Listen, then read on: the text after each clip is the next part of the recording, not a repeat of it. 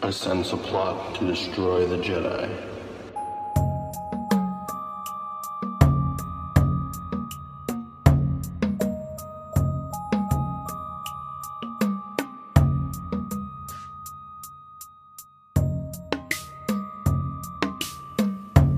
Welcome to A Conspiracy in the Force, the show where we examine parallel conspiracies in a galaxy far, far away and a galaxy not so far away. The show is designed as an introduction to modern day conspiracy theories by using Star Wars, one of the most beloved fictional universes, as a point of reference. Let's begin.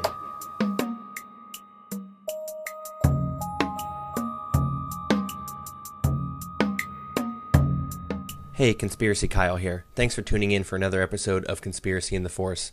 I've taken a short break due to personal reasons, but I'm back. Thank you for subscribing to this podcast. Since I've decided to step away from social media for the time being, subscribing may be the only current way to find out about new episodes. So thank you for sticking with me. Since I'm out of the Twitter and Instagram world now, I would appreciate it if you would share this podcast around, as I like to try to keep this podcast going as long as I can and gain new listeners and I like to keep this going as long as people are still listening. Also, please check out and subscribe to my YouTube page at Conspiracy Kyle, as I'll be adding more content on there in the future as well. Just look up my name, Conspiracy Kyle, and that's Conspiracy with a K. If you do want to get a hold of me in the meantime, feel free to email me at conspiracyintheforce at gmail.com, and that conspiracy is with a C, just to confuse you. So that's conspiracy in the force, all one word, no spaces, at gmail.com. I'm always open to any ideas you have for show topics or just any feedback you have on the podcast. Once again, that's conspiracy in the force at gmail.com. Now on to the episode.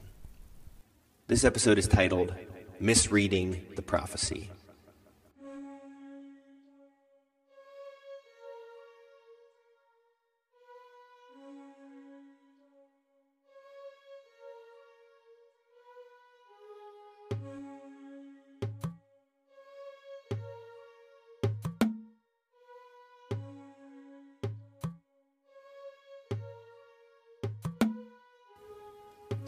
One of the most hotly debated topics in Star Wars fandom is the prophecy of the Chosen One. The basic premise goes as follows There's a Jedi that will come about, born with no father, that will destroy the Sith and bring balance to the Force. This prophecy comes into focus during the prequel trilogy when Qui Gon Jinn decides to train Anakin Skywalker, a young slave boy, whom he believes to be the Chosen One. Anakin was born of no father and he exhibited force abilities that were off the charts in terms of his actual physical abilities and in terms of his force sensitive midichlorian count within his blood cells. The leaders of the Jedi Council, however, did not agree with Qui Gon's assessment and determined that he was not to be trained. They sensed the darkness within them, especially Yoda. Qui Gon, however, decided to go against the Council and train him anyways. After Qui Gon was defeated in battle by Darth Maul, he assigned the tutelage of Anakin to his other Padawan, Obi Wan Kenobi. Obi Wan believed, like his master, that Anakin was truly the chosen one. Fast forward several years, and Anakin has found himself in the good graces of Chancellor Palpatine, who is secretly grooming him to be a dark side ally. Palpatine plays off of Anakin's frustration of not being granted the rank of Jedi Master and decides to appoint Anakin as his very own personal representative on the Jedi Council and to provide him with knowledge of what they're up to. Conversely, on the other side, Obi Wan advises Anakin that since the Jedi Council doesn't trust Palpatine, they want him to spy on Palpatine for the Council, effectively making him a double agent which is a very difficult role for a young person to tiptoe around in, especially one who has potential darkness within him. After this appointment, Jedi Master Mace Windu vocalizes his distrust of Anakin to Obi Wan and Yoda. To which Obi Wan refers Mace back to the prophecy. Basically, how could you distrust the one who will bring balance to the Force? And then Yoda chimes in with an ominous quote. He says, a prophecy that misread may have been. And then, as we've discussed many times on this podcast, Anakin falls and turns to the dark side. At that point in the story, Obi Wan expresses his frustration with Anakin after their fateful duel, which left Anakin scarred and dying, by stating, You were the chosen one. You were supposed to destroy the Sith, not join them. And from then on, Obi Wan believed that Anakin was not the chosen one, and decided to put his faith in Anakin's offspring, Luke. He even goes so far as to tell Luke that he needs to personally defeat Darth Vader. The person isn't just a machine, not a person now. He needs to be taken out. And then, as we all know the story goes, Luke, very similar to Qui Gon Jinn, turned his back on the advice of the great Jedi Masters by still believing there was good in his father, and he refused to kill him. Vader then, at the very end, reverts back to the light side as Anakin Skywalker and defeated the Emperor. For purposes of this conversation, we're going to leave out the sequel trilogy because that just mucks up the story even more. So, truly, Anakin was the chosen one. But for a period, it seemed like all was lost, and that this prophecy was a fraud. Not even the wisest Jedi Masters could have seen how this story was going to play out. It happened on the timeline of the Force, not of any one individual.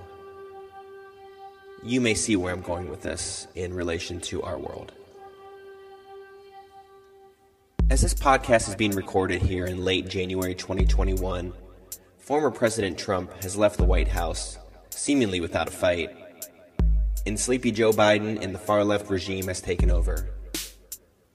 Biden has subsequently rolled back all of Trump's policies via a ridiculous amount of executive orders, and Congress is currently set to go forward with impeachment proceedings towards the outgoing president for some reason. The election was stolen. Supreme Court cases on election fraud were not heard. Vice President Pence declined to push back on the Electoral College. Far right activists were blamed for incidents at the Capitol. These activists, who were ridiculously labeled domestic terrorists, committed unspeakable acts like taking selfies and wandering around hallways after security let them in without a fight. Many things that were, quote, prophesied that Trump would do weren't achieved. The deep state swamp was not drained, it seems stronger than ever. The child abusers and the Hollywood elites are still walking around free without consequence. Quotes from the QAnon community like trust the plan, patriots in control, and where we go one, we go all now it just seem like empty words with empty meanings. Hope seems lost. But what timeline are we operating in? What time frame are we assuming these things were supposed to happen in? In Star Wars, events both good and bad happen on the timeline of the Force, just as they were meant to. In our world, events both good and bad happen on God's timeline, just as they're meant to. We can't force things into action that weren't meant to be. And the world we're in now was meant to be, whether we like it or not. Everything happens for a reason, even if we don't ever truly understand what the reason is. However, God does, because this is His timeline and this is His world. Also, did we misread these prophecies? Did we put stock into the wrong words or misinterpret the true meaning of things? I think now is a perfect time to reflect and examine our assumptions and learn from them. While I personally don't have any predictions about the future or what will happen next, we need to consider a few things. Because Trump is out now and Biden and the far left are in, does that mean we're in the fourth quarter? Or are we still at halftime? Is this the finale of the movie? Or are we still gathering strength right before the big battle? Is Trump done? Is the MAGA movement done? Should we really have ever put our faith in a single person to try to turn everything around? I don't have any answers. I'm, you know, grasping for answers myself. However, God is the only one who does hold the answers.